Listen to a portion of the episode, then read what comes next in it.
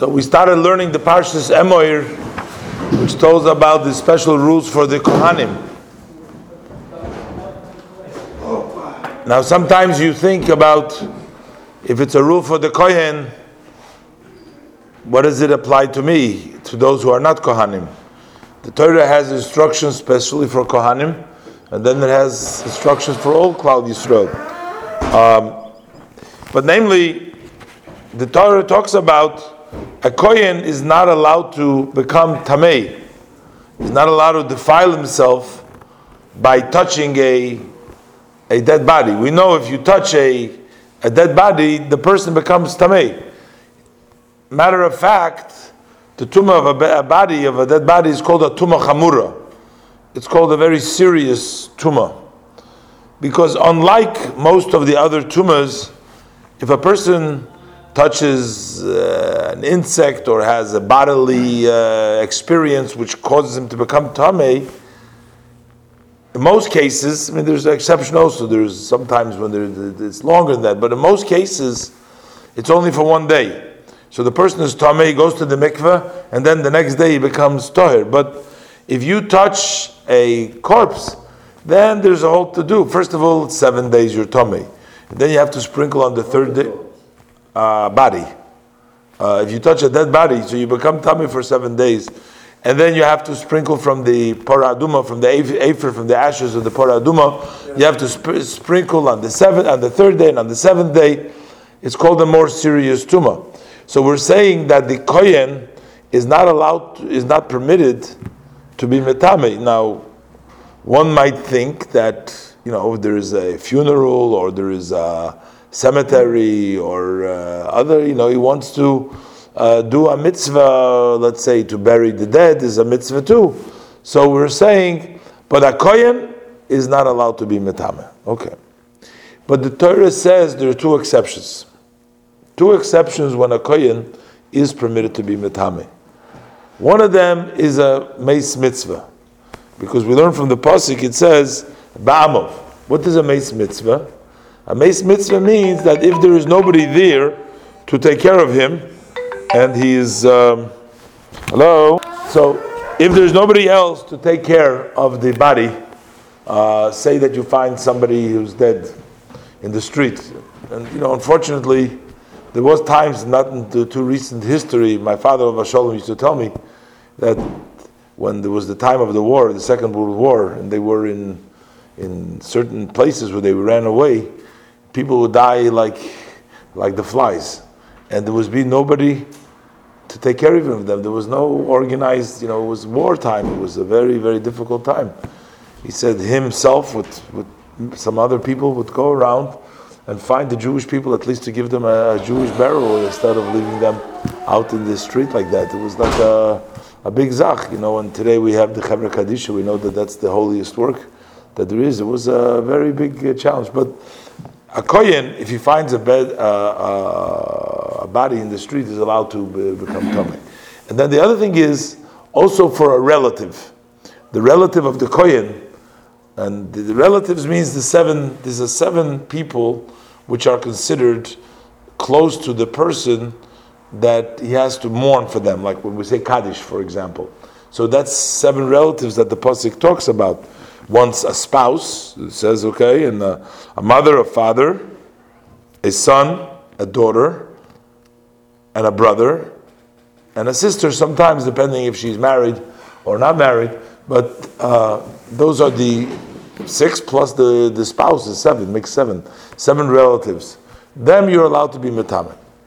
So I was just thinking, just uh, popped into my head, I was thinking, and I'm sure that you can probably find this idea in. Uh, some of the meforshim that talk about this, but you know, metame. What does metame mean? Metame means that you defile yourself, that you touch, you come in contact. You know, sometimes people don't want to deal with people who are maybe uh, gone away from the from the path, from the derech of Hashem, because they consider those people. We know that Rishayim, b'chayim kruyim even during their lifetime, they're called dead. So some people say, or they think the idea is, they don't want to touch, they don't want to come in contact They don't want to be contaminated. They're afraid if they're going to start talking, dealing, and they're going to start touching, uh, dealing with people who are considered meis, uh, then they might become contaminated themselves. They may become tummy. So they say that they have to stay away, that they want to stay away, they don't want to touch. They consider themselves like the Kohen, because a Kohen means you serve Hashem. What is a Kohen? A Kohen is the representative of the people who were chosen to be in the Beis Hamikdash to do the work in the place of all Klal Yisrael. So a person who's a Kohen, meaning he's a servant of Hashem, and the Rambam writes about it that nowadays he says not only the Shevet Levi, it's not only from the tribe of Levi that you're a Kohen or a Levi, but anybody who chooses to be a Kohen can be a Kohen today, meaning you can become your service of Hashem, you can become dedicated to Hashem's service, so you can become a Kohen. But the person who's a Kohen, he says, I want to serve Hashem, but he's afraid. He says, I'm not going to go contaminate myself by coming in contact with the people that are considered dead. Sometimes the idea of dead, which means in the spiritual level, that means that there's no life over there. Because there are sometimes when you see even people like fighting you, if they fight you, there's a sign of life. So then there is still, you know, you can sort of easier bring them back. Death means that there is just no life there. They're just apathetic. They don't care. To them, it's all meaningless. The whole thing, it's kind of, they're so removed that they're totally dead. And people say, these people, I'm not going to start to have a connection with them because maybe if I get too much involved, I'll become Tomei myself. So here the Torah tells us there's two exceptions. First of all, if you consider them to be your relative, the Torah said there's an exception for a relative. A relative means that somebody who's close to you. If you have true Ahavas Yisrael, and every Jew is considered like your brother, like we say, love your brother as yourself. So on a spiritual level, that person is not really a stranger. The Torah says, don't be metame if you consider him to be a stranger. But if he's your relative, then use a mitzvah to be metame to him. So you don't have to stay away.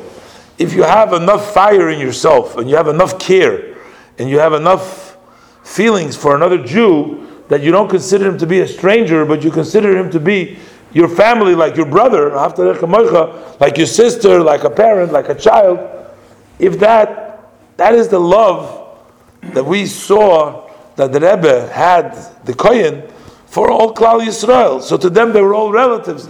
He says for a relative we take the danger of being metame for the kohen, and we go out there and we're metame to them.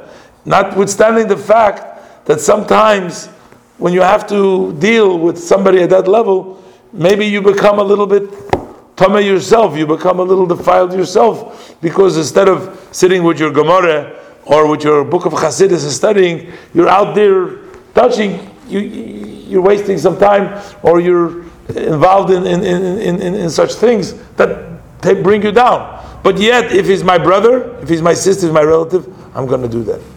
But the more important is, there's the other exceptions. There's unfortunately there's a called a mitzvah. So the only the calculation would be if I don't do it, if I don't bury this dead, if I don't come in contact with him, somebody else will come in contact, somebody else do the work. So then you're saying, okay, I'm going to sit and study, let somebody else go out there and contact this person. That's when there's other people there. But if there's a meis mitzvah, there's somebody laying in the street, there's nobody taking care of them.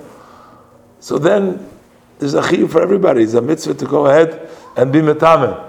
It's obligation. There's so many people out there that if we don't do the work, nobody else is going to do the work. So it's not the shaykhs to say there somebody's going to take care of them.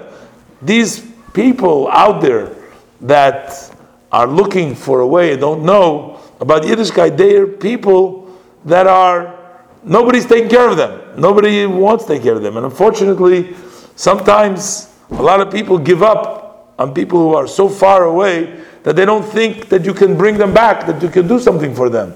They think they're too far gone. Those are the real meis mitzvah because other peoples won't touch them. You have these places, uh, you know, popular places where everybody wants to go there's a lot of shuls, a lot of uh, yidden, there's a lot of money, there's a lot of places. Those people's, you know, if you don't do the kiruv work, another organization will do the kiruv work. There's a lot of people that are fighting over, you know, the same people to try to be mekarim to Yiddishkeit. Okay, that's some places, but then we have the Meis mitzvahs.